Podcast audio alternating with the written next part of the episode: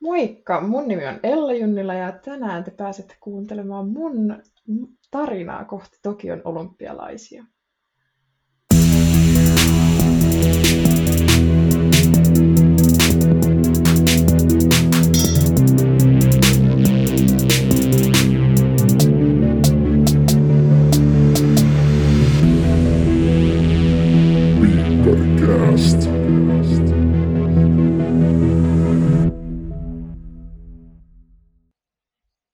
Jes, eli tänään kuullaan tosiaan Tokio olympialaisessa urheilijan Junnila Ellan matkakertomus. Hei, mahtavaa Ella, että saatiin sut vieraaksi. Kiitos, että tulit tänne meidän kanssa höpisemään, mutta tota, voitaisiin aloittaa, kun tänään puhutaan tuosta ikään kuin sun olympiareissusta, mutta voitaisiin aloittaa siitä, että miten se valmistautuminen sinne sujuu ja millaista se on urheilijalla valmistautua näihin kisoihin, koska su, sulla oli se hyvä tilanne, että sä sait rajan rikki jo EM-halleissa talvella. Mikä, miten se vaikutti siihen kisoihin valmistautumiseen, kun ei tarvinnut miettiä rankingpisteitä tai sitä, että saaks, pääseekö kisoihin mukaan?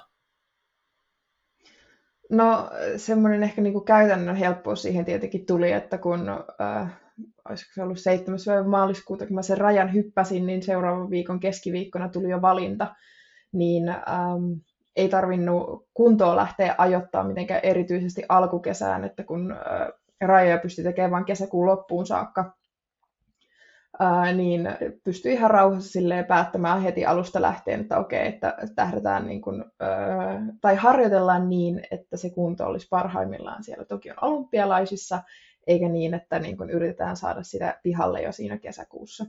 Et, niin kuin suhteessa siihen, että jos ei olisi hallissa hypännyt sitä rajaa, niin sitten olisi pitänyt ruveta etsimään niitä hyviä kisoja to, reilusti toukokuun puolella, kun nyt saattoi ihan niin kuin hyvillä mieli aloittaa sit, kun itsestä tuntui hyvältä. Ja mikä on sun, niin kuin, sun oma kokemus, että varmasti se niin kuin, vaikutti tuolle eri tavalla, mutta kuinka paljon se niin kuin, ikään kuin helpotti sitä tekemistä ihan myös henkisesti? Um, No en mä sitä ehkä oikeastaan kerännyt ajatteleen silleen, kun, ähm, kun mulla oli äh, tavoitteena, tai jos lähdetään sitä, että mulla oli viime syksynä välilevyn pullistuma selässä, ja sitä lähdettiin kuntouttaa syksyllä, äh, ja vielä joulukuussa ei tiedetty ollenkaan, että pystyykö mä hyppää hallikautta. Ja sitten kun tammikuun ensimmäinen päivä tuli, tuli ensimmäinen testireeni, että okei, että nyt nyt hypätään sitten neljä askeleen lentävällä vauhilla, että vähän enemmän tehoja siihen, niin, ähm, niin kuin mulla ei ajatukset sille ollut hallikaudessa tai hallikaudella rajan tekemisessä. Ja sitten kun se hallikausi tuli aika nopeasti, ja sitten kun se on tietenkin kestoltaan aika lyhyt, niin se, mulla se ajatus meni vaan niin kuin kisasta kisaan, jotka oli käytännössä niin kuin joka viikko oli yksi kisa. Niin äh, mä en kerinyt murehtia sitä ihan hirveästi. äh, sitten kun se tuli, niin totta kai se oli jälkeenpäin sitten niin kuin tosi äh, miellyttävämpi tilanne kuin se, että se olisi jäänyt vaikka sentin päähän ja sitten sitä olisi pitänyt lähteä hakemaan taas. Niin ja sitten se hallikausihan lähti silleen, että viikko ennen sitä eka Ruotsin kilpailu, niin siinä oli semmoinen kevyt muuttoprojekti siinä viikonloppu. Että se oli semmoinen tosi avaava, avaava ja tosi, tosi hyvä harjoitus niin kuin siihen herkkään korkeushyppyyn. Mm, kyllä. Mutta siitäkin niin kuin, äh, onneksi selvittiin ja tosiaan, niin kuin, että, se, ähm, että mä en kerinyt ajattelemaan asiaa ihan hirveästi, että kun, se, kun kaikki onneksi meni tosi hyvin ja kehittyi progressiivisesti ja mä pääsin kisaamaan, mutta että niin kuin, se tuli sen verran vauhdilla sitten suhteessa niin kuin parin kuukauden aj- takaisin ajatuksiin, että sitä ei kerinyt murehtia. Että toihan kieltämättä niin kuin urheilijalle oikeastaan nyt kun kuuntelee, niin aika ihanne tilanne, ettei tolleen henkiseltä kannalta, ettei niin kuin missään vaiheessa ole sitä, että nyt pitää näissä kisoissa saada se olympiaraja, vaan se vähän niin kuin, voiko sanoa jopa, että tuli vähän niin kuin vahingossa. Joo, siis siinä mielessä voi sanoa, että tuli vahingossa, että kun sitä ei niin kuin, siihen ei valmistauduttu henkisesti mitenkään hirveän pitkään. että totta kai niin kuin oli asioita pitänyt tehdä oikein ja me, mullakin sitten sen selän kuntoutus ja sitten harjoittelu oli mennyt tosi hyvin. Et niin kuin oltiin siinä tilanteessa. Ja totta kai munkin piti olla hyvässä lyönnissä, että sen olympiarajan pystyi hyppäämään. Mutta että joo, ei ollut semmoista niin kuin otsasuonipullollaan puristamista tai niin kuin viikkoja keskittymistä, että no niin, että tämä on nyt se kisa, missä se hypätään, vaan se niin kuin tuli siinä luonnostaan. Hienoa, mutta tota, mä sain jo vähän mainitsit tuossa, että syksyllä oli sitä välilevyn puistumaa ja silloin joutui ohjelmoimaan harjoittelua vähän eri tavalla. Ja eikö näe, että silloin jo Sallisen Tuomas sitä sun kuntoutusta syksyllä ohjelmoi aika vahvasti? Joo, kyllä, että toi Tuomas on mulla ollut fyssarina jo siis vuosia, että ihan konsulttina ja sitten niin kun käytännössä ollaan nähty ja hän on hoitanut mun vaivoja, niin sitten syksyllä, kun tuli se välilevyn pullistuma diagnoosi ja sitten silleen, että okei, no et mitä nyt tehdään, että mulla ei ole kokemusta aiheesta eikä niin kuin, ää, niin kuin sillä ää, välittömällä lähipiirillä ollut kokemusta aiheesta, niin sitten tota, otettiin Tuomas Remmiin ja sitten hän niin kuin hyvin yksityiskohtaisesti ää, antoi ohjeet ja harjoitukset ja ohjelmat, että miten tästä mennään eteenpäin ja mikä se progressio pitää olla, että pystyy tammikuussa esimerkiksi hyppäämään niin kuin sillä olettamalla, että kaikki menee hyvin. Ja sitten tässä tuikin valmistautumiseen sitten vähän eri, erilaista muuttujaa, kun Tuomas sitten tosiaan hyppäsi sun niinku ihan varsinaiseksi valmentajaksi siinä loppukeväällä alkukesästä, niin mikä, miten sä kuvailisit sitä, että miten se vaikutti tota, näihin kisoihin valmistautumiseen, tai ylipäätänsä kesä, koko niin kesän valmistautumiseen ihan korkeus, huippukorkeushyppäjänkään kesää ole pelkkä olympialaista.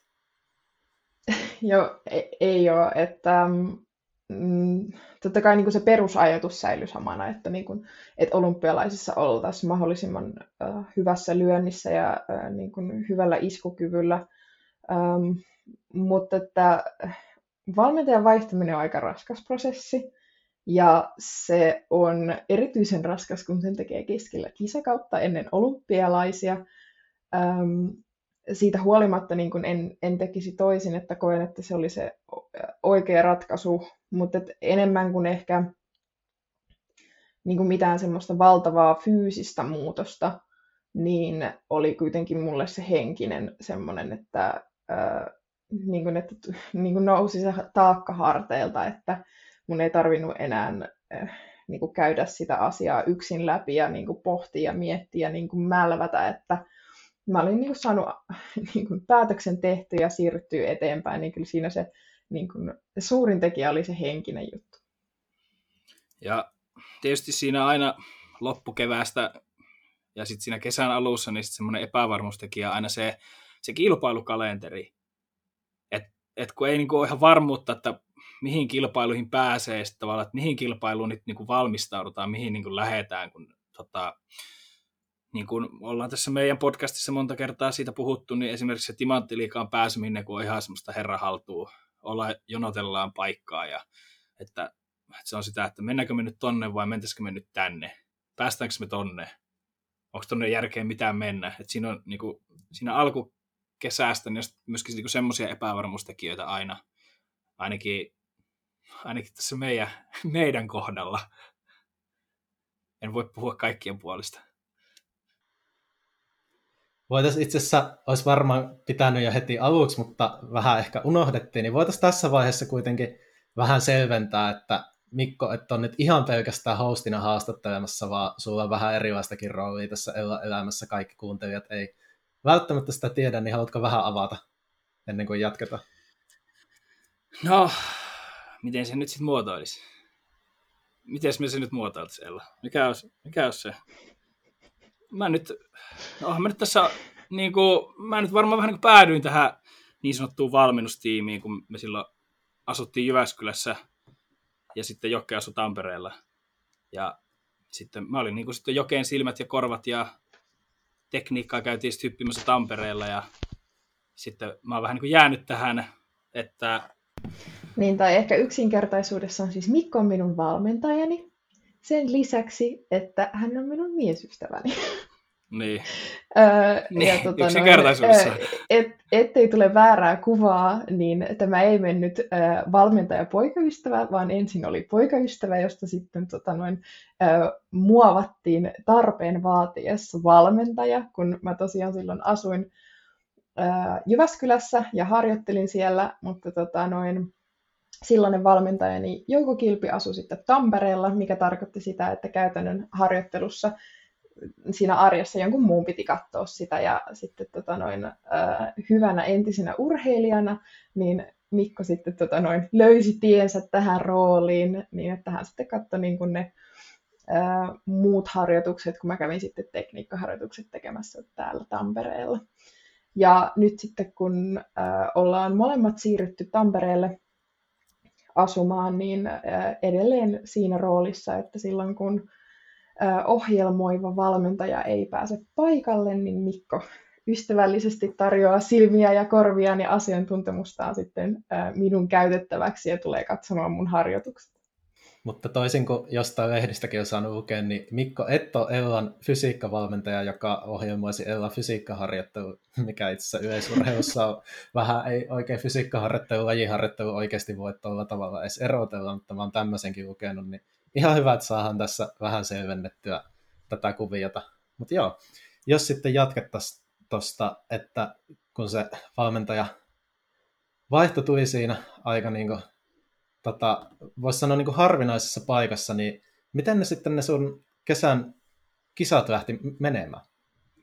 Ähm, no itse asiassa kesän ensimmäinen kilpailu Jyväskylässä jotain kesäkuun alkupäiviä Motonet GP, niin meni ihan kivasti että äh, mä suhteellisen hyvän äh, eteläleirin saanut siinä vedettyä, äh, josta mä olin sitten palannut muutama viikkoa aikaisemmin. Ja siinä sitten, äh, kun oltiin leiriltä tulon jälkeen lepäilty, niin saatiin semmoinen niin hyvä vireyspiikki siihen aikaisekseen. Ja, ja, ja, ja homma lähti ihan kivasti käyntiin ja mulla oli itselläkin niin kuin ihan suhteellisen huojentunut olo, että okei, no hei, tämä niin toimii. Äh, mutta sitten siitä se, se vireyspiikki ei sitten kestänyt kovin pitkään. Että vaikka niin kuin joku PNG, joka taisi olla siinä se seuraava kilpailu, niin keliin nähden niin ihan hyvää suorittamista, ei siinä mitään. Mutta kokonaisuudessaan mä en ollut mitenkään tyytyväinen mun kesäkuun kilpailuihin. Niin kun hypyt oli keskenään tosi erilaisia. Siellä oli niin kuin, teknistä ongelmaa ja semmoisia niin ihan, ei nyt varsinaisia virheitä, mutta tekniikkahaasteita, jotka saattoi vaihtua kisasta toiseen, että ne ei ollut niin kuin, kronologisia tai ne ei ollut loogisia, että ne olisi, joka kisassa olisi se sama ongelma, vaan siellä saattoi tulla uusia ongelmia koko ajan, mikä äm, niin kuin otti mua aivoon tosi paljon. Ja, ja sitten totta kai aiheeseen yritettiin reagoida niin kuin tekniikkaharjoittelulla, että käydään sitä läpi, mutta että kun oikein mikään ei niin kuin purru siihen. Öö, ja niin kuin, että kaiken kaikkiaan niin kuin,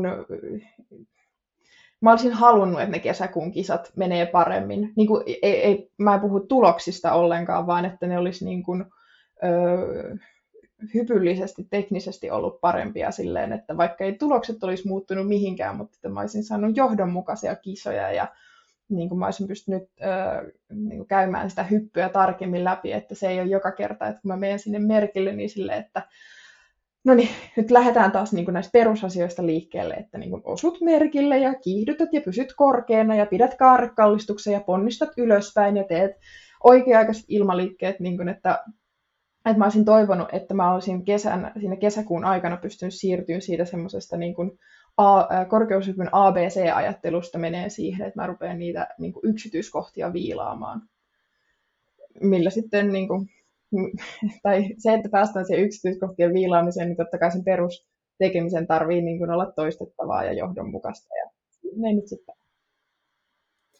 Mutta tota, sitten kuitenkin se ei varmasti ole tuossa vaiheessa urheilijalle helppo tilanne, kun ikään kuin joutuu soveltamaan ja sanoit just, että vähän jouduitte, tai totta kai reagoitte siihen, mutta sitten käsittääkseni kuitenkin se viimeinen kisa Lapilla 17.7. niin oli jo sitten parempi, että mitä siinä välissä ennen sitä, miten te reagoitte ja mitä te teitte ja mikä se aiheutti, että tekemistä saitte sitten oikealle uralle?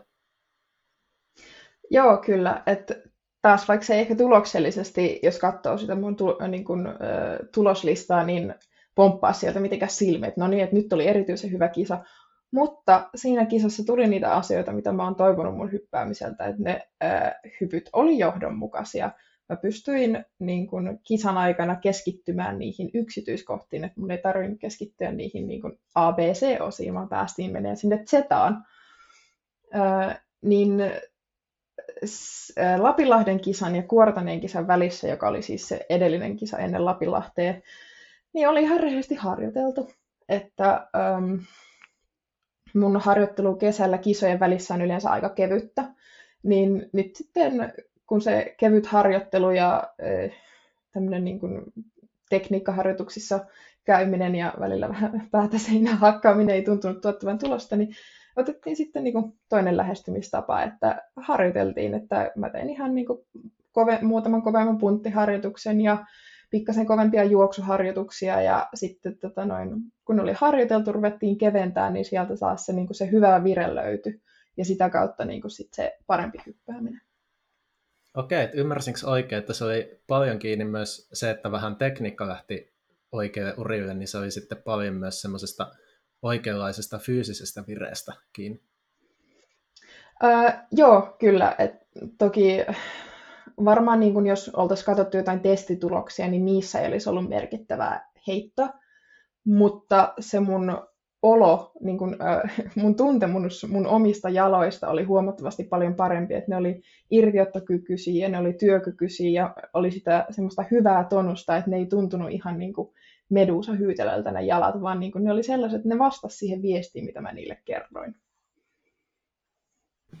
Ja sitten se Lapilahen kilpailukin, niin vähän toisenlaisella ö, osanottajakaartillakin, niin se olisi voinut olla ihan erinäköinen kisa, mihin se nyt sitten niin kuin päättyi. Eli kun, jotka ei ymmärrä niin paljon, niin korkeudessa kun on se suoritusjärjestys niin kuin kaikissa muissakin lajeissa, mutta sitten kun on kolme kilpailijaa mukana ja tulee niitä pudotuksia, niin sitten se hyppytahtihan on aika, aika tiivis, koska se edelleen on se sama kello siellä käy suoritusten välillä, eli sitten siinä tuli olisiko sinne neljä hyppyä tullut sille alta viiteen minuuttiin.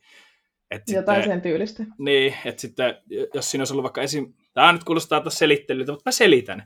Niin tota, että jos olisi ollut vaikka enemmän kilpailijoita, pidemmät hyppytauot, että jos tarvinnut siinä niin kuin, tota, hypätä neljä kertaa niin sanotusti putkeen, niin sitten että se olisi voinut se kisa vielä rakentua ihan eri lailla kuin sit väsyttää itse siinä. Toisaalta, niin jos vetäisi kaikki korkeudet ekalla ja sitten voisi vaan istua ja maata, niin tilanne on eri, että mutta niin kuin korkeudessa joskus on aika pienestäkin versus, jos mä vertaan vaikka itteeni siinä pituushypyssä, että, että kun kolmella viimeisellä kierroksella on kahdeksan kilpailijaa, että jos sieltä nyt joku jättää hypyn välistä tai jotain, niin se nyt ei paljon hetkaa. Tai Tuomas on varmasti ihan samaa mieltä. No, suurimmaksi osaksi joo. Mutta ei, ei, ei, ei lähdetä tappelemaan näistä meidän nyansseista, että pysytään ei tässä lähdetä. asiassa. Mutta tämä oli mielenkiintoista myös, mitä sä sanoit, että just tosta, että miten paljon se vaikutti tekniikkaankin ja miten paljon tuli tekemistä ihan siinä, että kroppa tuntui hyvältä. Että mun mielestä tämä on hyvä esimerkki siitä, että aina tuommoista niin fysiikkaa ja tekniikkaa ei oikeasti voi erotella, mitä mun mielestä aika, aika usein te- tehdään. Ja mun mielestä oli kauhean mielenkiintoista kuunnella Joo. sun sanoin tota. Joo, ja kyllä mulla on siis niin kun, äh, muutenkin, mä en tietenkään voi muista urheilijoista puhua, mutta mulle niin kuin joku tekniikkaharjoitusten, niin kuin harjoituskaudella tekniikkaharjoitusten tekeminenkin, että, niin kuin, että jos sä oot ihan tuhannen jumissa, niin ei siitä tule mitään. Silleen, että kun korkeus on kuitenkin tosi äh, nyansseille herkkä laji, niin kun sä et voi silleen niin kuin runtata sitä tekemistä, että jos sä runttaat esimerkiksi vauhdinjuoksun, niin mulla se ainakin tuottaa sen, että mulla niin kuin lantio laskee pikkasen, sitten mennään kylkimyyryy kaarteessa ja tullaan huonoilla kulmilla ponnistukseen, jolloin siitä ei niin kuin, tuu mitään. Että niin kuin, harjoitellessakin, tekniikkaa harjoitellessa täytyy olla semmoinen tietty herkkyyden taso, jotta siitä on mulle iloa. Totta kai niin kuin, urheilijoita on varmasti erilaisia, mutta niin kuin, mulle pätee tällaiset lainalaisuudet.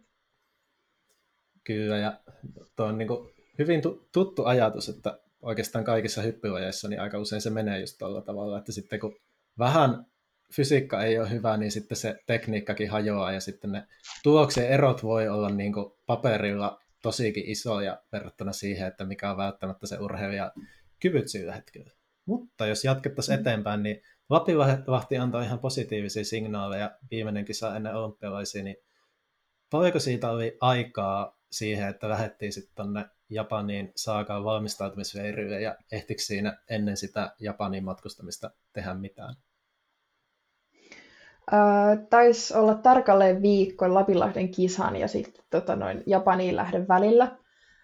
Ja oikeastaan siitä Lapinlahdesta eteenpäin alkoi sitten tämä niin kun, ö, olympialaisia varten herkistely, että Lapinlahdelle tultiin, niin kuin mä sanoin, niin treenijaksolta ja tultiin semmoisilla niin kuin, äh, lainausmerkeissä treenijaloilla, että ei oltu erikseen niin kuin, herkistelty sitä kisaa varten. Totta kai niin kuin, ei treenijumissa, mutta että, äh, ei erikseen herkisteltynä siihen kisaan, niin äh, mulla taisi olla muutama reeni Suomessa vielä ennen Japaniin lähtöä, mutta tosiaan Tuomas, mun valmentaja, oli jo lähtenyt ennen Lapinlahden kisaa Japaniin, joten hän oli siellä sitten odottamassa, kun mä viikkoa myöhemmin sinne sitten paikalle pöllähdin.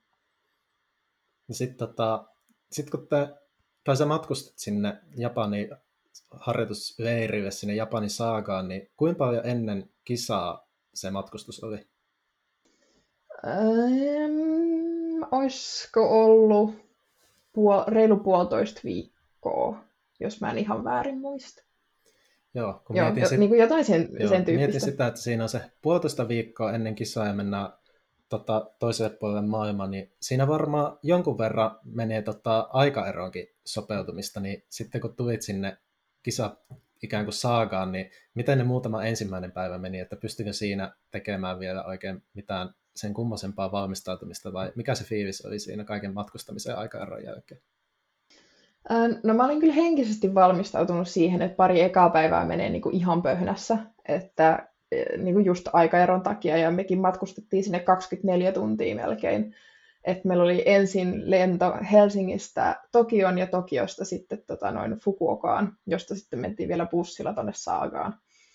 Äh, mutta äh, sitten todellisuus oli paljon miellyttävämpi, eli äh, meillä oli lento oli, lähti Suomen aikaa joskus viideltä illalla ja me oltiin sitten yhdeksän aikaan seuraavan päivän aamuna siellä Tokiossa perillä.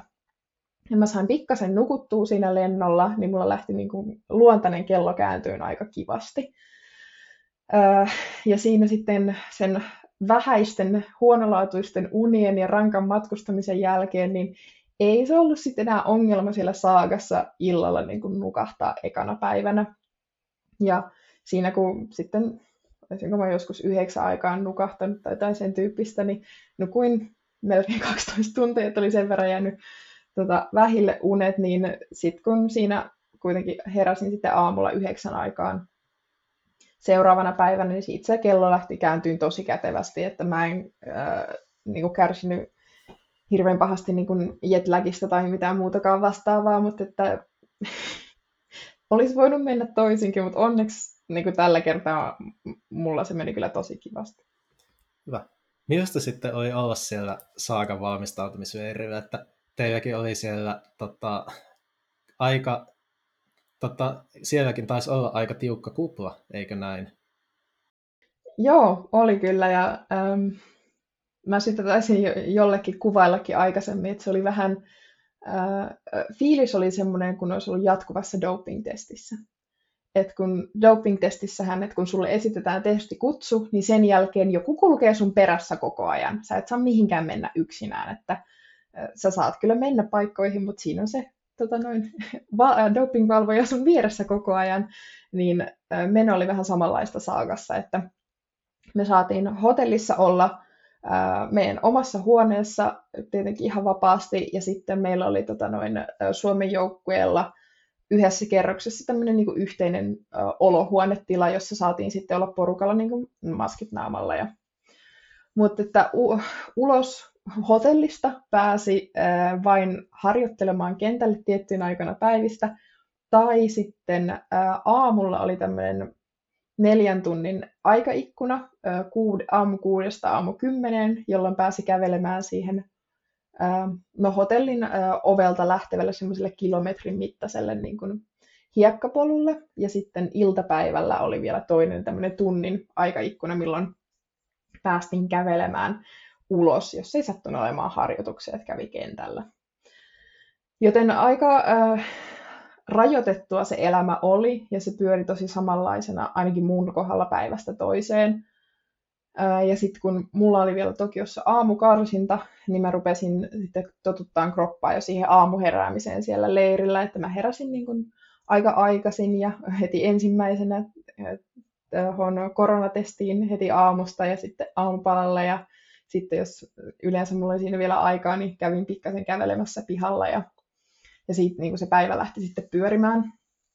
Mutta äh, joo, se oli tosi, tosi rajattua äh, ja tosi tarkasti valvottua se meidän tekeminen. Oliko se sitten millaista, kun yhtä aikaa tuommoisen harjoitusleiryllä toden, todennäköisesti voit vähän kertoakin, että harjoittelu kuitenkin on määrällisesti aika vähäistä, ja se harjoittelu lisäksi ei saa juurikaan siellä mitään tehdä, niin oliko se semmoinen fiilis, että jes, mä oon odottanut tätä koko elämäni, että mä pääsen olympialaisiin valmistautumaan tällä tavalla, vai oliko se semmoista, että miten mä pidän pään kasassa vai vähän molempia? Um, no taas varmaan tässä on niinku urheilijakohtaisia eroja, mutta ei se mua oikeastaan haitannut että vaikka olisi tilanne ollut normaali, niin todennäköisesti niin meno olisi ollut omalta kohdalta hyvin samannäköistä. Että äh, mä oon aika kova penkkiurheilija ja minun onnekseni siellä oli sellaiset olympialaiset menossa.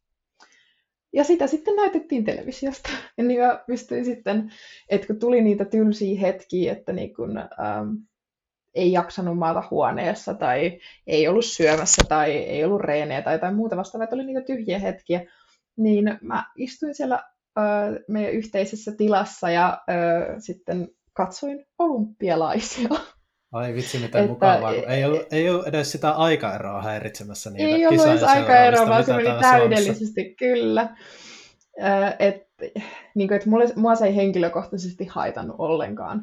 Että, tai siis niin kuin musta olisi ollut kiva esimerkiksi päästä käymään ruokakaupassa, niin kuin, että olisi vaan nähnyt, että miten niin kuin erilainen ruokatarjonta on Japanissa, että mä oon niin kuin, kova harrastekokkaaja, niin se oli ehkä semmoinen niin ainoa, mikä mua vähän harmitti, mutta että isossa kuvassa niin se oli sellainen leiri, jonka mä olisin todennäköisesti vetänyt ilmankin koronaa.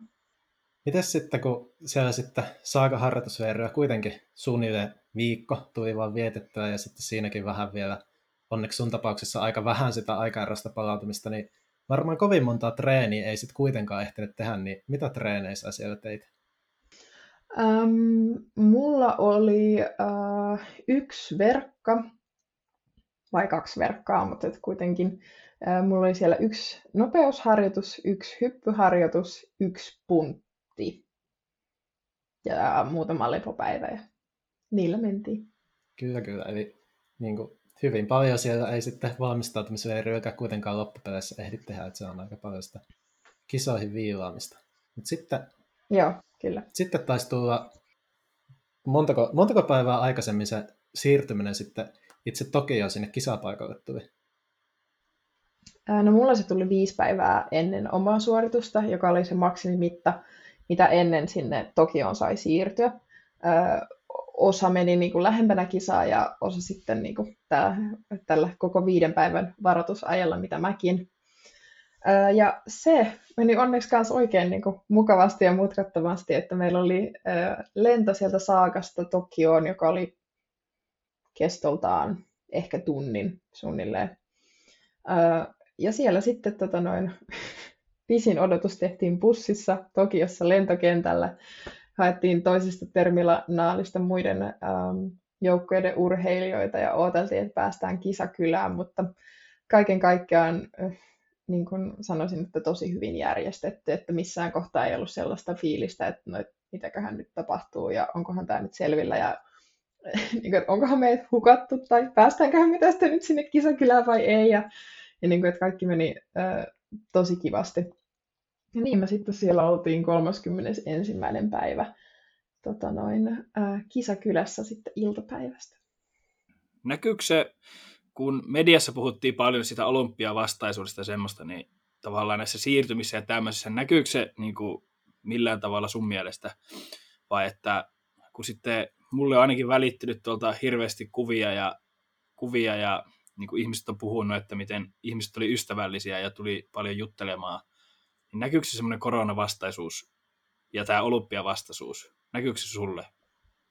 Um, no mä en henkilökohtaisesti huomannut oikeastaan minkäännäköistä äh, niin kuin olympiavastaisuutta siellä. Toki edelleen niin kuin täytyy muistaa, että Saakassa me oltiin tosi suljettuna, että me ei tavattu siellä niin kuin paikallisia ihmisiä ja, äh, ja Tokion päässäkin sitten äh, ne ihmiset, kenen kanssa me oltiin niin kuin, kasvokkain kontaktissa, niin oli niitä kisaorganisaatiossa olevia mukana, mukana olevia ihmisiä. Mutta niin kuin kaikki oli tosi ystävällisiä ja mulla ei ole mitään muuta kuin positiivista niin kuin palautetta annettavana ää, näille kisaorganisaatiossa mukana olleille ihmisille ja vapaaehtoisille.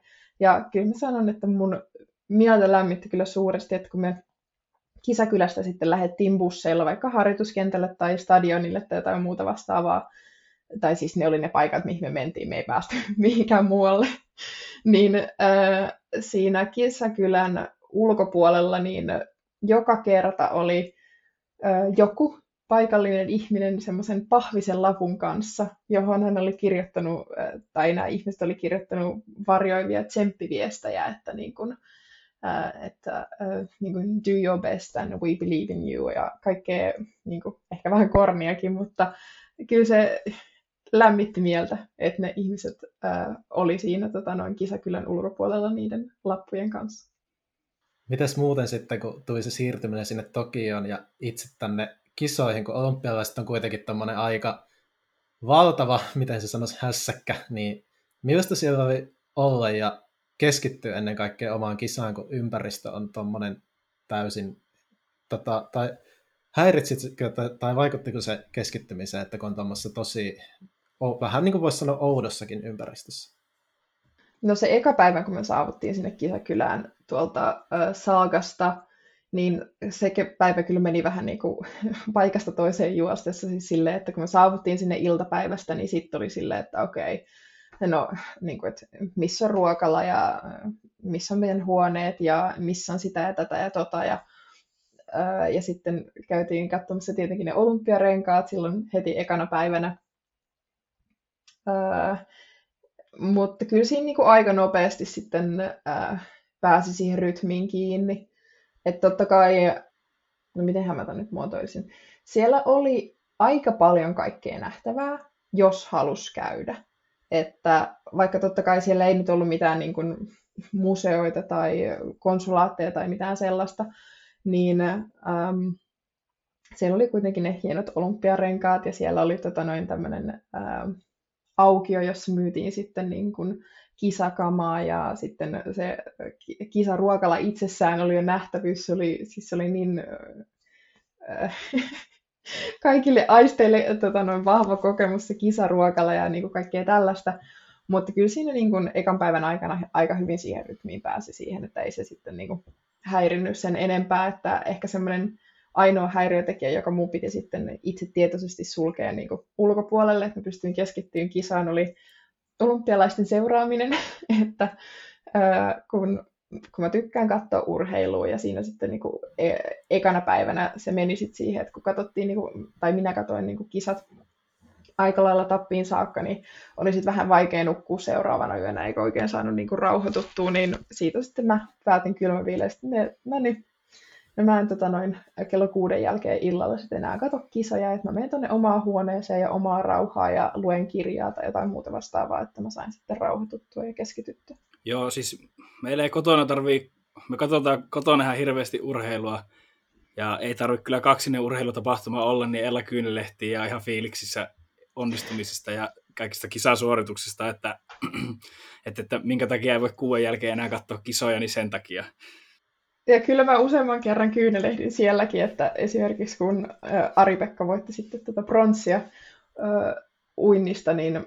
Vai Matsani Matti? Ei, ei Matsani äh, voitti sitten olympiapronssia, niin me oltiin silloin, silloin vielä Saagassa, ja me oltiin äh, sitten aamu, mitähän mä tein jotain verkkaama siinä tein sitten sinä päivänä, ja katsottiin sitä sitten semmoiselta pieneltä ruudulta ja tota, noin porukalla, ja, ja sitten kun se varmistui se olympiapronssi, niin mä en mahtanut itselleni mitään, niin mä itkin siellä ja mä en saanut sitä millään loppumaan, että mä olin vaan niin, oh, mä olin niin onnellinen tota noin, Matsonin puolesta ja, ja silleen, että mä kyllä hyvin herkästi kyynelehdin urheilusuorituksille. Noista nähtävyyksistä ja tuosta olympiakylästä, niin vain mä osaan kysyä tämän, niin nyt mä haluan kysyä, niin anna, anna arvosana, että minkälainen on japanilainen hammaslääkäri? Äh, no ehkä mä en yleisesti japanilaisesta hammaslääkäristä osaa sanoa, mutta se hammaslääkäri, joka oli kisakylässä tarjolla, niin oli kyllä varsin miellyttävä kokemus, että mulla siis äh, siellä, olisikohan se ollut kolme päivää ennen mun omaa karsintaa, niin mulla vähän ien tulehti tuolta viisaudenhampaan tietämiltä ja ja sitä sitten selviteltiin siellä kisakylässä, että kun siellä oli tosiaan niin kuin ihan kunnolliset lääkäripalvelut hammaslääkärien myöten saatavilla, niin ei mitään, käytiin siellä sitten joukkojen lääkärin kanssa ja tsekattiin mikä tilanne ja tehtiin tarvittavat hoitotoimenpiteet, mutta että ei, en mä nyt voi sanoa, että se merkittävästi poikkeaa suomalaisesta hammaslääkäristä. Että totta kai siinä oli tämmöinen kevyt kielimuuri, että, tai siis puhuimme tietenkin englantia siellä, koska mun japanin taidot on ihan täysin nolla, ja mä en usko, että heiltäkään suomen kielen taitoa hirveästi löytyy. Mutta että ei toi niin kuin, hammaslääketiede-sanasto Englannissa on ihan se mun niin kuin vahvin osa-alue, niin semmoista pientä tota, no, elehdintää ja Googlen, Google-kääntäjän käyttöä käytettiin, mutta kokonaisuudessaan hyvin samanlainen kokemus kuin Suomessa hammaslääkärin käynti. Miten sitten tuossa vaiheessa, kun matkustaessa Tokioon ja siinä vaiheessa, kun olit siellä Tokiossa, niin oliko sinulla mikä fiilis siitä sun omasta kisasta tai ja mikä tuntuma sulla oli siihen kisaan ihan tuon harjoitusveerin perusteella ja sitten toisaalta niiden treenien, mitä ehdit tehdä siellä Tokion päässä, niin oliko sinulla millainen tunnelma sitä kisaa odotellessa? No kaiken kaikkiaan tunnelma oli kyllä hyvä ja mulla oli hyvä fiilis itsellä, että harjoitusleirillä tehdyt harjoitukset osoitti sen, että niin kuin se äh, vire on parempi ja että vire on nyt jo tosi hyvä ja että se on koko ajan nousujohteinen ja mulla oli kova luotto siihen, että niin kuin, että keho on kyllä hyvässä lyönnissä, ja, ja niin se olikin. Ja siinä sitten, että niin kuin, positiivisen odottavalla mielellä mä kyllä sitä karsinta-aamua odotin, ja sitä karsintaa odotin, että, että jos kesäkuussa oli ollut vähän sellaista, että mua nyppi se oma tekeminen ja niin kuin se, että kisassa joutuu siitä ABCstä lähtemään liikenteeseen, niin nyt se oli kyllä sellaista, että mä odotin sitä kisaa ja musta oli kiva päästä kisaamaan ja niin kuin, että kaiken kaikkiaan niin kuin positiiviset fiilikset. Me ollaan varmaan vähän myös perheohjelma, niin saanko mä antaa yhden parisuhden vinkin tässä välissä? Sopiiko teille? Saattakin antaa. Minulle vai? Ei, yleisesti kaikille kuuntelijoille, niin puoliso on Japanissa ja siinä on kuuden tunnin aikaero, niin se on kyllä silleen työssä kävelle ihmisille, niin ei siinä paljon niin kuin, kerkeä ajatuksia vaihtaa, että kun mä menen töihin, niin toinen on lounaalle ja mä kun pääsen töistä, niin toinen käy nukkumaan. Niin siinä on semmoinen siinä, jos niin kuin haluaa olla rauhassa, niin suosittelen kokeilemaan tätä. Mutta se ei ollut se vaan, vaan että jos multa kysytään tuosta sun fiiliksestä, niin ne, ne harvat kerrat, kun me kerettiin, oli niin kuin mahdollisuus keskustella, niin, niin tavallaan mitä lähemmäs koko ajan se karsinta tuli, niin sitä niin kuin semmoinen levollisempi ja varmempi olo sulla oli. Mä muistan, että, että se menee hyvin ja sitten mäkin olin silleen, että no niin, ei tässä mitään, että mä vaan sitten herään yöllä katsomaan sen karsinnan, että se menee hyvin. Jotenkin se oli tosi, tosi niin kuin, tosi levollinen ja jotenkin varma, ja mullakin oli semmoinen niin kuin olo, että, että on tehty oikeita asioita, ja sitten se urheilijalla se itsevarmuus kuitenkin aika tärkeä asia. Kyllä se niin kuin ehkä rauhallisuus on paras sana kuvaamaan sitä, että mikä siinä niin kuin lisääntyi viimeisen kahden viikon aikana, että että just sitä, että jos oli aikaisemmin ollut turhautumista siihen hyppäämiseen ja sitten vähän semmoista niin kuin kevyttä ahdistustakin siitä, että voi, että nyt tulee ja niin kuin, tämä ei ole täydellistä enää, niin kuin sellaista, niin se niin kuin kaikki hävisi, että mulla oli tosi luottavainen olo siihen mun omaan kehoon ja omaan tekemiseen ja ja niin kuin, niin kuin siitä nyt voi todetakin, että mä olin fyysisesti tosi hyvässä kunnossa. Et, niin kuin se ei jäänyt siitä kiinni ja tekeminen oli niin kuin, tosi hyvää fyysisellä tasolla ja jalat oli vastaavalla tuulella.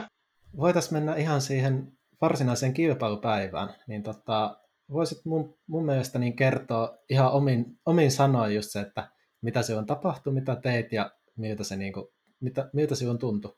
No mä en tiedä, tietääkö kaikki, mutta mulla oli siis aamukarsinta, joka alkoi, alkoi 9 ja 10. Eli mä olen siis herännyt karsinta aamuna jo 4.20 aamulla. Saitko nukuttaa edellisenä yönä? Tää, tää kyllä kiinnostaa. Sain, siis nukuin, nukuin tosi hyvin, että mä olin jo kahdeksalta edellisenä iltana niin kuin sängyssä. Et toki mä olin siis harjoitellut tätä, että mä olin niin kuin edellisenä päivänäkin herännyt jo 25 ja niin kuin, tosi aikaisin ja mennyt aikaisin nukkumaan, että ei mitään, mä sain tosi hyvin nukuttua ja tosi rauhallisesti, että ei tullut semmoista vääntelehtimistä tai pyörimistä. Ja Vilma oli mun huonekaverina tuolla Tokiossa ja siis Saagassakin sitä ennen, mutta sitten me päätettiin, että kun hänellä on saman päivän iltana finaali, kun mulla on karsinta aamulla, niin mentiin sitten eri huoneisiin nukkumaan, että molemmat saa nukuttua rauhassa sen ajan, mitä haluavat nukkua siitä kohtaa vuorokautta, kun se tuntuu sopivalta. Ja, ja, ja niin sitten mä 20 yli neljä heräsin ja mitähän mä olisin siinä tehnyt. Mä kävin antamassa päivän koronanäytteen siinä ja pikkasen fiilistelin jalkoja ja sitten aamupalalle. Ja aamupalalla viihdyin aika pitkään. Mä oon aika hidas syömään aamupalaa ja mä tykkään niinku hillua aamiaispöydässä.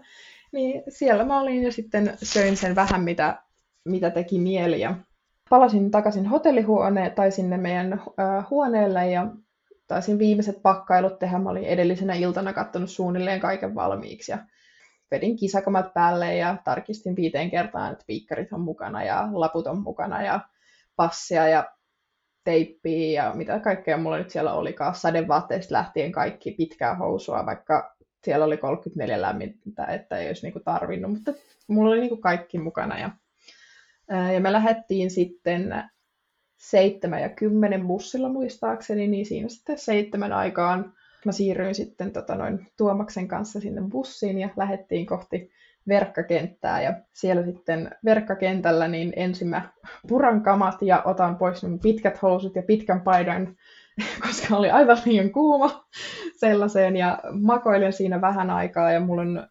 tapana, että ennen callingia, niin mä suunnilleen puoli tuntia ennen sitä calling-aikaa niin aloitan verkan, että mä teen ennen kentälle menoa vaan semmoisen ihan peruslämmön. Että pikkasen hölkkäilyä, pikkasen venyttelyä, ehkä joku yksi, kaksi jotain terävää ja sitten callingi. Ja sitten se calling oli siellä tota, stadionin alapuolella. Me mentiin semmoista, niin kuin, se on varmaan koko sen stadionin ympäri menevä betoninen putki, mitä pitkin me käveltiin. Ja siinä siis tämmöiset ihan perus arvokisaproseduurit käydään lävitteen. Ja, ja sitten tota, ei mitään siitä sitten kentälle. Mä olin A-ryhmässä, hyppyryhmässä muistaakseni, ja varjot sattui olemaan meidän puolella. Et siinä kohtaa, kun me mentiin kentälle joskus kahdeksan ja 30 tai jotain sellaista, niin oli jo tosi kuumaa ja aurinko oli aika polttava, että siinä vietin koko kisan varjossa, mikä se meillä sattui tulee hyppypaikka silleen, että siihen varjo paistoi koko kisan ajan. Ja ei mitään, verkko käyntiin ja kroppa tuntuu hyvältä ja tekeminenkin tuntuu aika hyvältä ja paremmalta kuin koko kesänä siihen mennessä. Ja mulla on tosi luottavainen fiilis, että ja siitä, että kun puhuttiin, että siellä on tosi kova ja nopea rata, niin mä oon ihan samaa mieltä, mutta että mulle se sopimusta se oli niin kuin, tosi hyvä rata hypätä. Ja... Ei mitään, kisa käyntiin ja parit ekahyppyä, niin kuin, ne paranee niin kuin siinä koko ajan ja, ja sitten tulee se murheellinen 190 sieltä vastaan. Ja, ja mä olin jo, tota noin, ennen ekaa hyppyä mä tiesin, että okei, että nyt niin kuin, että tämä pitää nyt mennä niin kuin ekalla yli me oltiin laskeskeltu, että varmaan 193 ensin puhtaalla pöytäkirjalla riittää. No, ei olisi riittänyt, mutta että niin kuin, siinä kohtaa oli vielä silleen, että okei, että, niin kuin, että ei, ei ole varaa ottaa niin kuin, hirveästi pudotuksia, tai sitten tarvii hypätä karsintareja. Ja sitten mä lähden siihen juo, hyppyyn, ja vauhti tuntuu tosi hyvältä, ja se on niin kuin varmaan rytmillisesti oli kisan ihan parhaita hyppyjä, ja, ja sitten kun se ponnistus lähtemä, että no niin, nyt nyt tuli hyvä hyppy, että tässä riittää ilma varmasti. Ja, ja sitten kun mä tuun sinne patjalle, niin mä oon alastullessa osunut siihen rimaa pikkasen. Ja se rima tippuu. Ja no, ei siinä mitään seuraavaa yritystä sitten kehi vaan, mutta että siinä tosiaan, että kun niin korkeushyppäjät, kun ne tippuu riman päälle, niin se tarkoittaa, että ponnistus on tullut liian kaukaa. Tai vauhti on loppunut kesken, mutta tässä tapauksessa se ei ole sitä, vaan sitä, että oli ponnistus lähtenyt vähän kaukaa. Mikä kertoo siitä, että ei ole ihan hirveätä määrää niitä tasaisia hyppyjä siellä alla, niin kuin, että se hyppyvolyymi on vaan niin pieni, että siinä tulee semmoista pientä vaihtelua hy, niin kuin hyppyjen välillä, vaikka olisit kuinka piikkikunnossa. No, sitten seuraavaan yritykseen ja tota noin, siitä tulee vähän samanlainen, sekin tippuu pikkasen päälle. Ja sitten viimeiseen yritykseen, niin mä otin pikkasen, niin kun, olisinko mä ottanut ehkä puolikenkää lähemmäs sitä merkkiä, mutta osu hyvin merkille ja äh, niin kuin juoksu oli hyvä, niin sitten se meni liian lähelle ja mitään ei ollut enää tehtävissä. Ja kolmannen ruksin jälkeen siellä patjalla kyllä makasi äärimmäisen pettynyt nainen. Ja, ja oli vähän niin kuin epäuskonen fiilis, että, että tässä tämä nyt oli tämä mun äh, olympia, ensimmäinen olympiareissu. Ja niin kuin halusin enemmän, ja, ja niin kuin se, mikä ehkä mua niin kuin risoo siinä kaikista eniten, että, että kun mä tiedän, että mä pyst- olisin pystynyt siihen, että jos se 186 olisi tuloksellisesti ollut se maksimi, mitä mä olisin sinä päivänä pystynyt tekemään, niin mä olisin ollut ihan tyytyväinen siihen. Mutta kun se ei ollut, niin, niin se risoo edelleen.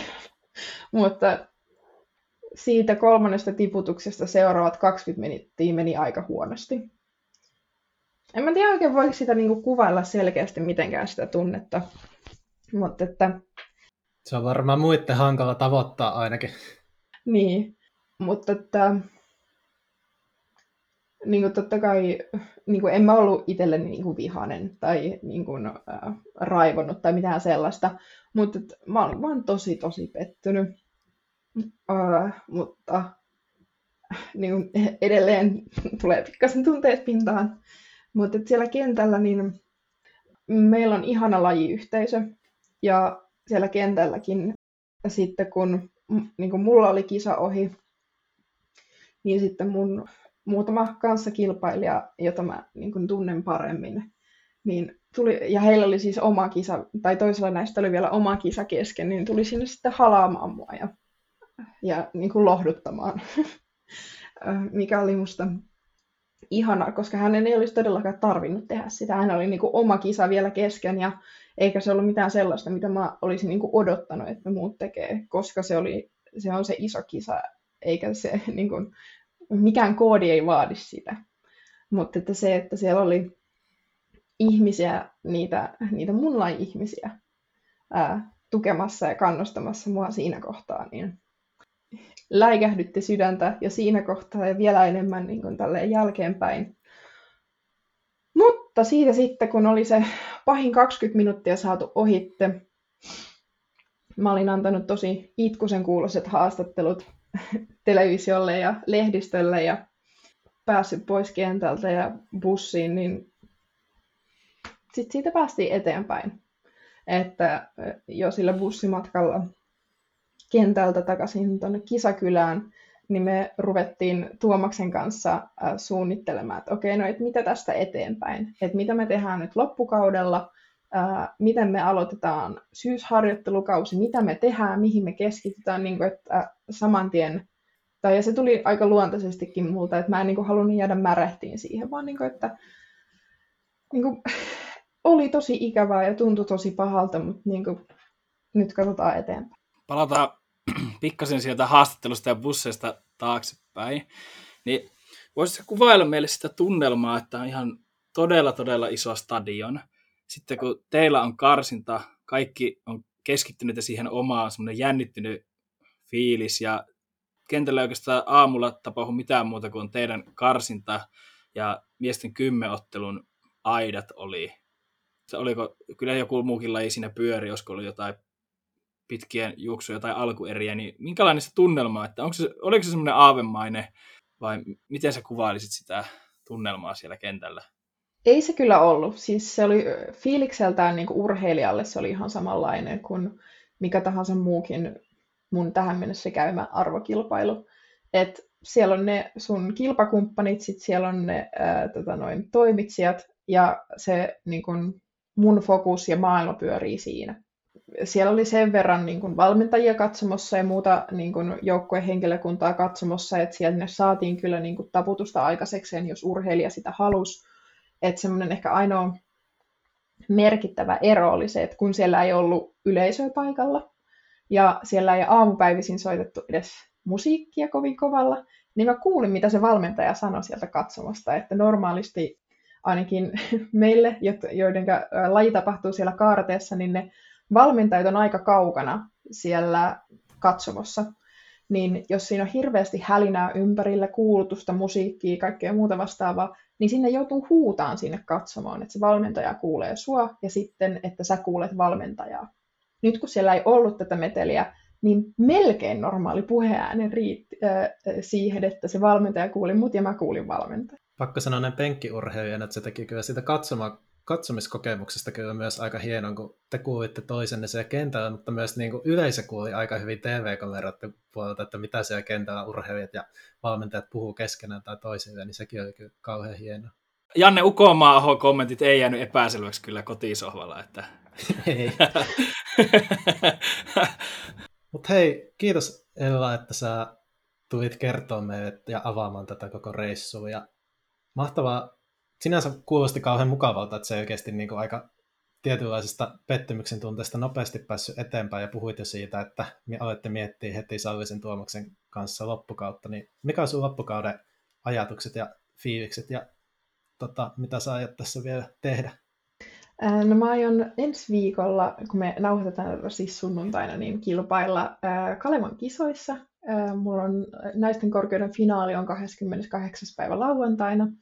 Sitten mulla on toiveessa, että mä pääsen vielä ruotsiotteluun kilpailemaan siitä viikon päästä. Siellä on tota noin, toivon mukaan tämmöinen ruotsalainen korkeushyppäjä kun Erika Kinsi päättää uransa siihen kilpailuun sitä kisaa en mistään hinnasta jätä välistä, että si- haluan olla siinä kilpailussa paikalla, kun Erika Kinsi päättää uransa. Ja, ja sitten sen jälkeen äh, kauden viimeinen kisa olisi äh, 12. päivä äh, syyskuuta Saksassa Berliinissä on vielä sitten yksi kisa, jossa on tarkoitus hypätä ja sitten mä pääsen kesälaitumille.